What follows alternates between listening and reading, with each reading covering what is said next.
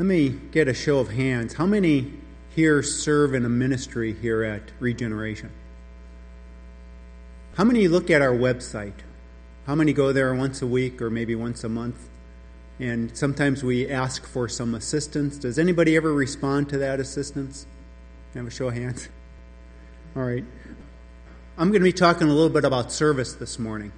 Before I get started, I thought it'd be appropriate to talk about myself a little bit. I know it's Albert's intent to give the elders these opportunities to speak so you can get to know us a little bit better as we share our personal experiences in our Christian walk. I picked the topic of service because service and serving others are a very important part of who I am. Some of you know that I retired from the military about 15 years ago. And I'll tell you, for you young people out in the audience, time goes by very quickly. You know, when I look back and as I was preparing this, I can't believe that it was 15 years ago I retired from the military. I had a career in the military. I served for nearly 18 years after I graduated from college. Prior to that, while I was completing my college studies, I served a youth organization in unpaid positions, including being their editor of a statewide newspaper for about five years. And I did that while I was working full time and carrying a full load of studies. So, again, it's just part of my nature. I can be working, but I've got to be doing something else. My earliest recollection of service was at the age of nine or ten. On one hot summer afternoon back in Wisconsin, and they do get hot and humid, I got the bright idea to mow the lawn with an old hand mower. Probably most people in this room don't even know what a hand mower looks like to cut the grass. But my dad kept it in the back of an elevated storage area of the garage. So there I was. I maneuvered my way past all these garden tools, baskets, barrels, other tools that he had in there. And I lifted this mower, which felt like it was probably three fourths of my weight. You know, I, I must have weighed 80 or 90 pounds at the time, and this thing weighed a ton.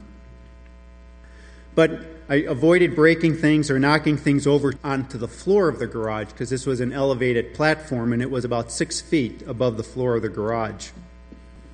Then I finally got it to the door and I had to call my sister over, and my little sister, to help me lower this thing another three feet to the ground so I could start pushing this thing and cutting the grass. To make a long story short, my dad came home from work to see a checkered mosaic of long and short zigzagging lines of grass. Well, my dad was a truck driver with a ninth grade education, so some of you can imagine how he responded.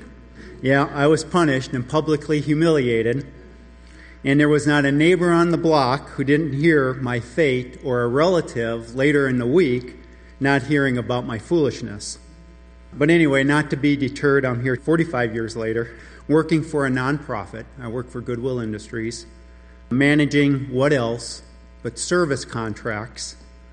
And to make life interesting, I employ people with long term disabilities so they can have an opportunity to do things that we probably take for granted. So, anyway, while I found tremendous satisfaction and spiritual contentment in all my endeavors, doesn't it seem fitting that I now serve the church? And I'm enjoying that part. Let's pray. Father, we ask that you open our hearts this morning to your word, that we may touch something inside of us that will first call us, and then that we respond to your call in service to the church and especially to the community of Oakland. In Jesus' name we pray. Christians maintain a fundamental belief in knowing God is at work in our world. In a recent men's and women's Bible study about experiencing God, of which I was a participant, we learned it is God who takes the initiative to come to us, and He reveals what He is doing and what He is about to do. It's an invitation to join Him in His work. Each week, we learned how to recognize where God was working in the community, each lesson intending to motivate us to join Him in His work. Not surprising to any Christian, the weekly studies discussed how important the power of the Holy Spirit and the power of faith played in our ability to experience God. What resonated with me, as you can imagine from my brief personal testimony, was the power of service. The study revealed obedience to be the final reality in which we come to know God, experience God, and obey God so He accomplishes His work through us. And how is His work accomplished? Simply put, through service. You have to serve, you have to respond to the Holy Spirit's call, step out in faith, and serve. That power of service is what I will focus on this morning. Achieving it doesn't come easily. It takes some hard work, as you will see Scripture demonstrate. I will make the case that God's might and power can only be demonstrated to the world by those who serve Him. We see the results of His power when friends and neighbors come to a saving knowledge of Jesus Christ. A criminal or loved one repents of sin, or we witness a miracle which extends a stranger's life or a relative's life through prayer. Are there any Seinfeld fans in the audience? My wife and I love that show. I don't know how many times we've seen them, and we laugh every time. Who remembers the episode when Jerry convinces George that if everything he did resulted in a bad or negative experience, George should do just the opposite of his first reaction? Does anybody recall that? Through the entire episode, George did just that. And as a result, he started dating a beautiful girl who loved bald men. He got up and shouted down three, I'll call them hooligans, in the movie theater. He ordered different foods. He was always used to ordering the same food, so he started ordering different foods because of his new lifestyle. But most of all, while interviewing with the Yankees, he boldly told George Steinbrenner how much he had screwed up the beloved Yankees and then got the job. Boy, if only power like that could be so easily acquired. But that's worldly power. Let's see how the apostles achieved God's power. To do so, we will return to the early days of the church. And I'll ask you if you open your Bibles, I'm going to start in Luke, but put your finger starting at chapter 3 in Acts, because we'll probably spend most of the morning in, in chapters 3 through 8 of Acts. In his account, Luke narrates the strange dominance of Peter and John in the early stages of the book of Acts. Their selfless service to the early church demonstrates for us one, power in the name of Jesus. Secondly, power from being filled with the Holy Spirit. Three, power in reputation. And lastly, power in ministry. A simple act of service in obedience to the Lord emerges in each of these. Okay, so now turn now to Luke 22, verses 7 through 13. Then came the day of unleavened bread, when the Passover must be killed. And he sent Peter and John, saying, Go and prepare the Passover for us that we may eat. So they said to him, where do you want us to prepare? And he said to them, Behold, when you have entered the city, a man will meet you carrying a pitcher of water. Follow him into the house which he enters. Then you shall say to the master of the house, The teacher says to you, Where is the guest room where I may eat the Passover with my disciples? Then he will show you a large furnished upper room. There make ready. So they went and found it just as he had said to them, and they prepared the Passover. Some of you probably know that it was Jewish practice two days before the feast to go through the house with brooms and brushes and make sure that the occupants rid the house of all leaven. I was in Israel during Passover, and I'll tell you, that was trauma for me because of what my breakfast routine was like. There was no leaven served for about three days. But this preparation had to be done before sundown, as the day began in the Jewish tradition at 6 o'clock in the evening. But let me first talk about the several references of faith beginning in verse 11. The teacher says to you indicates the faith of the master of the house, but more importantly, Peter and John tell the master exactly what Jesus told them. Unknowingly, The apostles are carrying a secret task, as Jesus would not have risked Judas betraying him before Jesus could speak one final time to his disciples. Peter and John went, not knowing where they were going nor whom they should follow. They just followed Jesus' instruction.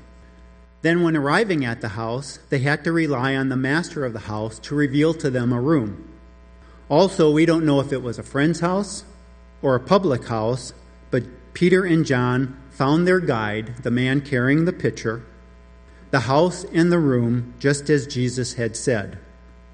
Their obedience showed their dependence on Christ to follow his every word step by step. But note the references to service in this passage.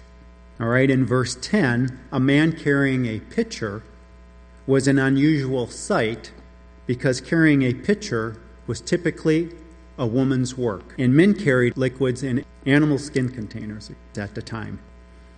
This would have been a distinctive sign to the disciples, so they knew who to follow. And men pay heed, all right, a man doing woman's work obviously serving or helping a very important lady in his life. Married men will tell you, as I will, how we've been rewarded or merely loved more by the woman in our life when we help out with housework. Our ritual in the morning is I get up and I make breakfast. Kathy gets a breakfast every morning before she goes to work, and that's how we start our day.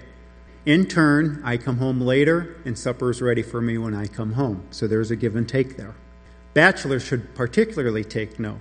Little acts of service will be seen and appreciated by young ladies looking for the right guy. Now, who gave me that advice? I wonder. but I digress. In this passage, Peter and John are sent by Jesus to perform a very menial task. All right, they go as instructed and they prepare the room where the Last Supper is held very likely in a very traditional and ritualistic manner. One would think the disciples would have had this work done by members of their following. After all, they were disciples, followers of Jesus Christ. That didn't happen, though. They did the menial work that had to be done. Okay, let's move now to Acts. Go to chapter 3, but I'm just going to refer briefly here in Acts chapter 1. In Acts 1 6, when they, the disciples, had come together, they asked him, Lord, will you at this time restore the kingdom of Israel? The disciples lamely asked the resurrected Jesus in today's language, This is all about our own hood, isn't it? But Jesus replies in Acts 1 8, But you shall receive power when the Holy Spirit has come upon you, and you shall be witnesses to me in Jerusalem and all Judea and Samaria and to the end of the earth. All right, according to Acts 1 8, which is the obvious programmatic verse for the book of Acts, Jesus says, No, we're taking this baby to the ends of the earth. So now let's see how Peter and John received the power to do that. Acts 3, verses 1 through 7. Now Peter and John went up together to the temple at the hour of prayer, the ninth hour. And a certain man, lame from his mother's womb, was carried, and they laid daily at the gate which is called Beautiful, to ask alms for those who entered the temple. Who, the lame man, seeing Peter and John about to go into that temple, asked for alms. And fixing his eyes on him with John, Peter said, Look at us. So he gave them his attention, expecting to receive something from them. Then Peter said, Silver and gold I do not have, but what I do have I give you. In the name of Jesus Christ of Nazareth, rise up and walk. And he took him by the right hand and lifted him up, and immediately his feet and ankle bones received strength. Peter and John went up together to the temple, continuing to obediently follow Jewish tradition of the hour of prayer, which very much as Jesus probably had done and taught them to do. They were about to pray because, as good Christians know, prayer guides and strengthens, reminding us that we dare not venture into any work for God without praying first. Prayer remains one of the greatest outlets of spiritual power. But Peter and John encounter the lame man. They probably saw him hundreds of times going into the temple. This lame man, not unlike the people I employ, not unlike people living near regeneration, wanted to be supported in the condition that he was in. God, on the other hand, at that moment revealed to these disciples what he was doing, and that was to completely change the lame man's condition. Peter and John obeyed, transforming the lame man's life by the power of the risen Jesus Christ. Many of us have not yet come to a place where we really expect something from God. Personally, I have to force myself to ask God for assistance at work every day. Like most of you, I go about my business, managing people, resources, or doing whatever task I have to get accomplished for the day, but I dutifully follow the secular policies and procedures that make that agency operate. But then things happen at the most inconvenient times and there's only one place to turn. We go to Him because we expect the right things from God. The scripture also reveals Peter didn't have money, but what he did have, he was going to give it selflessly. Peter had authority from Jesus to heal the sick. He knew what it was like to have God use him to heal others because Jesus had trained him to do this. Peter gave the lame man power in the name of Jesus but he could not give it unless he had it in his own life. I submit to you that Peter only acquired this power through his service to the Lord Jesus Christ. Our journey continues with the healed man appearing in the temple and leads to the arrest of Peter and John. The old adage, no good deed goes unpunished, comes to mind. Has that ever happened to you? It has to me big time. While serving in Berlin, one of my managers came to me because his reputation was being tarnished. He was the target of some vicious gossip, and he approached me for help what to do. To make matters worse, questions of race, ethnicity, color, religion, you name it, it was all there. I was in the Army, but this whole matter involved civilians, so my rank meant very little. In the Army, there's pretty easy ways to deal with situations like this. But in a civilian environment, it wasn't all that clean cut. I had to take another approach and sought counsel from many, as the good book tells us to do. So I followed the advice from the director of the Equal Employment Opportunity Office. She happened to be a friend of mine because of some other things that had happened in our organization. I sought out my boss and other senior people with more experience in these matters than I. I completed the counseling session and came to a mutually beneficial solution. Sounds pretty good, or so I thought. The next thing I knew, I was in the general's office, the commanding general in Berlin, explaining why I unfairly treated one of the three parties present. By the way, I was not a Christian at the time. So let's see what happens to Peter and John. We pick up the story when Peter addresses the Sanhedrin. Okay, now turn to Acts 4, verses 8 through 14.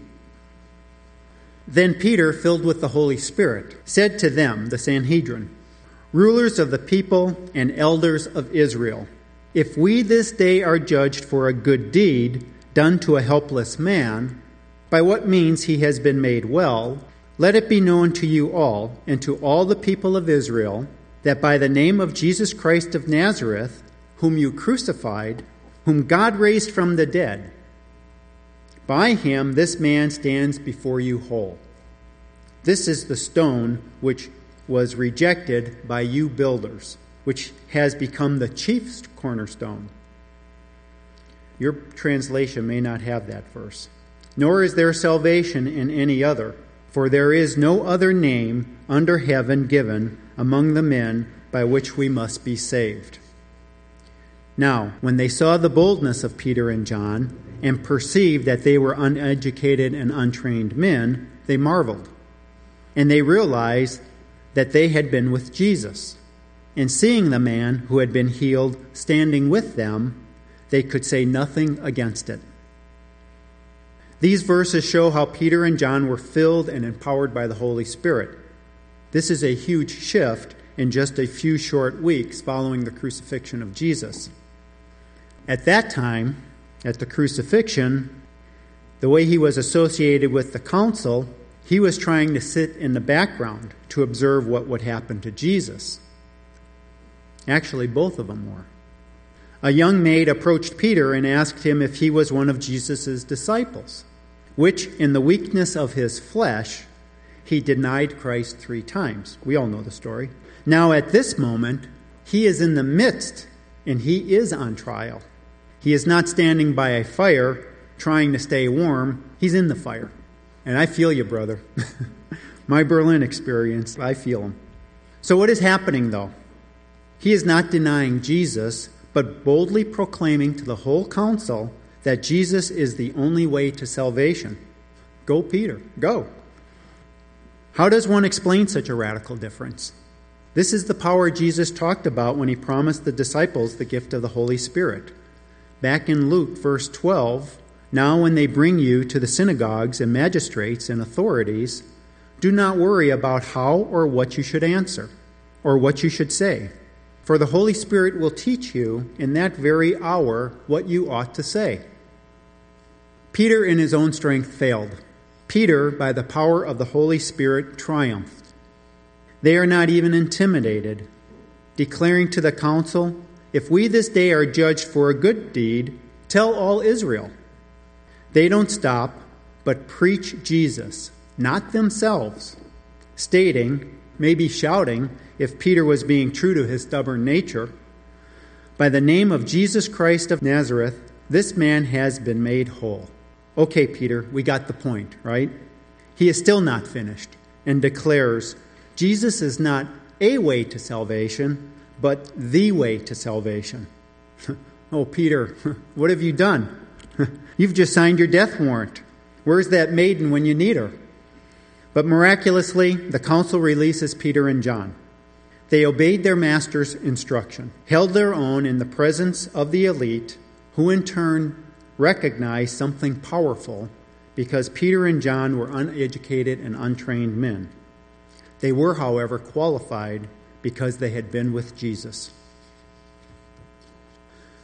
Before I move along, we in this sanctuary know people should go to Jesus directly, but they won't. The only way they are going to see him is what shines through us. The Sanhedrin saw something in Peter and John that day. They saw Jesus, they saw the truth. This church serves this community to make the fact that we have been with Jesus as obvious in our lives as it should be in theirs. When you are a servant of the all powerful God, people will see it. The council saw it and had no choice but to release them. And people did, in fact, see it. We move to Acts 5 and verse 15, so that they brought the sick out into the streets and laid them on beds and couches, that at least the shadow of Peter passing by might fall on some of them. While the text does not specifically say people were healed by Peter's shadow, people thought his shadow would. And they took action based on this belief. Notice the similarity when Jesus walked in the crowd and a lady with the issue of blood wanted just to touch his garment. We don't know for certain if people were actually healed, but we witness Peter's reputation change from a mere fisherman to a rock star. Or should I say, Simon star? Simon, Peter, you are my rock, and on my rock I will build my church. Acts of service create a lasting, positive reputation. Kathy, my wife, asked me to share this story because, quite frankly, I simply didn't remember it. The wife of a Christian couple we know worked at Macy's. She was ringing up the purchases for this couple, and somehow she saw their address. We live on a very small cul de sac in Alameda, and this couple she was helping was our neighbors. So she asked them if they knew us, and one of our neighbors, the gentleman, replied, Sure, we know Mike. He's always outside cleaning up everybody's leaves. Now, before anyone crowns me with some honor, the only tree on the street is the one in front of our house, so I feel obligated to remove them no matter where they fall. So, so far we have seen power through the name of Jesus, power through the Holy Spirit, and power of reputation. Let's see what happens through the power of ministry. One Greek word for ministry is liturgia, which means service. So let's see what happens with Peter and John's ministry in Jerusalem. Move now to Acts 8, 14 through 17, and then I'm going to jump ahead to verse 25. Now, when the apostles who were at Jerusalem heard that Samaria had received the word of God, they sent Peter and John to them, who, when they had come down, prayed for them that they might receive the Holy Spirit. For as yet he, the Holy Spirit, had fallen upon none of them. They had only been baptized in the name of the Lord Jesus. Then they, Peter and John, laid hands on them, and they, the Samaritans, received the Holy Spirit. So when they, Peter and John, had testified and preached the word of the Lord, they returned to Jerusalem, preaching the gospel in many villages of the Samaritans. Remember verses 6 and 8 in the first chapter of Acts. Now, there's a significant gap from the Sanhedrin appearance I just described, and I would invite you to read those chapters. It takes it probably takes about not 30 minutes to read all of chapters 3 through 8 because there's the story of Stephen, you know, and his martyrdom. So don't pass that by, and also don't pass by what I skipped over here in these verses about Simon, who is trying to purchase power of the Holy Spirit. But that goes beyond what my intent of today's message is. Peter and John had been serving the church in Jerusalem and are sent by the church into Samaria, just as Christ commanded in Acts 1 8, to practice their ministry. Verse 14 of what I read is considered an official reference to Jesus giving Peter the keys to the kingdom of heaven. In Matthew 16, Jesus said, And I will give you the keys of the kingdom of heaven. And as well, the Church of Jerusalem officially welcomes the Samaritans who had previously been excluded from the people of God into the kingdom of God. Very significant event in church history. But the two most eminent apostles were sent to Samaria, that is, Peter and John. If Peter had been, as some say he was, the prince of the apostles, he would have sent some of them. Or if he had seen cause, would have gone himself of his own accord. But he was so far removed from worldly designations. Remember, he prepared the room for the Passover feast. He humbled himself when Jesus freed him from his sin. No, Peter submitted to an order of the house and as a servant of the body went where sent. But what a glorious ministry they have. Their ministry imparted the Holy Spirit on believers. And while these Christians received the Holy Spirit in what seems as a subsequent experience to their salvation, this incident, by the way, has caused much controversy, which I won't address this morning. I would just like to offer that the Samaritans were really saved and received the Holy Spirit, but were given special gifts and graces of the Holy Spirit at the laying hands of Peter and John. Whatever happened, we know their ministry is something very special and very powerful. So they hurried back to Jerusalem, right? Isn't that what the scripture says? I don't think so. Their next steps mimic the dutiful acts of servants who minister here at Regeneration. You know, before Mike Mancini or Kathy end their usher duties, they make a sweep of the pews and pick up any coffee cups or unused bulletins so people attending the next service do not have to clean up our mess. Jennifer and Rebecca tend to the candles and remove communion elements so the next service can prepare the sanctuary in the manner they prefer. You just heard Dave. Dave talked about taking time out of his day for an hour and a half to talk to a neighbor. Or Nate working with the youth here in the neighborhood. They need help. Katie and her staff miss these great sermons and safeguard our children during the service. Peter and John finished their business as apostles, returned to Jerusalem, but they returned without passing an opportunity to speak to many villages. In the city of Samaria, they became regular preachers. They testified the word of the Lord and confirmed what all other ministers preached. They did not pretend to bring anything new, remembering their humble roots. On the road, They preached the gospel through many villages, never thinking it was below them as apostles to preach to the small groups, which obviously were not as expansive as the crowds they had likely preached to in the city of Samaria. They served our Jesus as commanded. You will be my witnesses in Jerusalem and all Judea and Samaria and to the ends of the earth.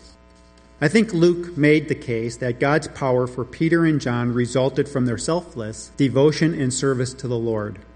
Sure, we know there were setbacks throughout their ministry, witnessed by Peter's denial and John maintaining his distance from the proceedings leading to the crucifixion of Jesus.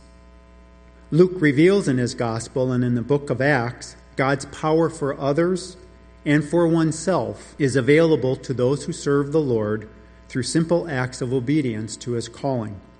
These two disciples obeyed our Lord, performed services illustrated by a menial task of preparing for the Last Supper, and grew a ministry which, healed in the name of Jesus, filled with the Holy Spirit, boldly proclaimed our Lord, achieved rock star, Simon Peter star, reputation, and ministry far exceeding any televangelists. God's might and power was revealed to them in a very significant and world changing way. So I would ask you not to settle for less than what God wants to give you. Luke implores that our task is to release the redemptive word of God in Christ, not to make the present condition more bearable. The lame man may have been correct in expecting to receive something from Peter and John, but he received much more from their service in obedience to the risen Lord. My prayer for you this morning is to step out in faith because the Lord is inviting you in His work. Be obedient to the calling of the Lord, to the work He has preordained for you, for this church, for the city of Oakland, and for the ends of the earth. Experience the promise of Christ in Luke 24 that repentance and remission of sins shall be preached in his name to all nations, beginning at Jerusalem. For us, that's Oakland. And you are witnesses of these things. Behold, I send the promise of the Father upon you, but tarry in the city of Jerusalem. For us, that's Oakland. That's the Bay Area. Until you are endued with power from on high. Please join me in prayer. Father, let us recall the message from your servant Spurgeon in morning and evening. If we would see much of Christ, let us serve him. Tell me who they are that sit often under the banner of his love and drink deep draughts from the cup of communion, and I am sure they will be those who give most, who serve best, and who abide closest to the bleeding heart of their dear Lord. Amen.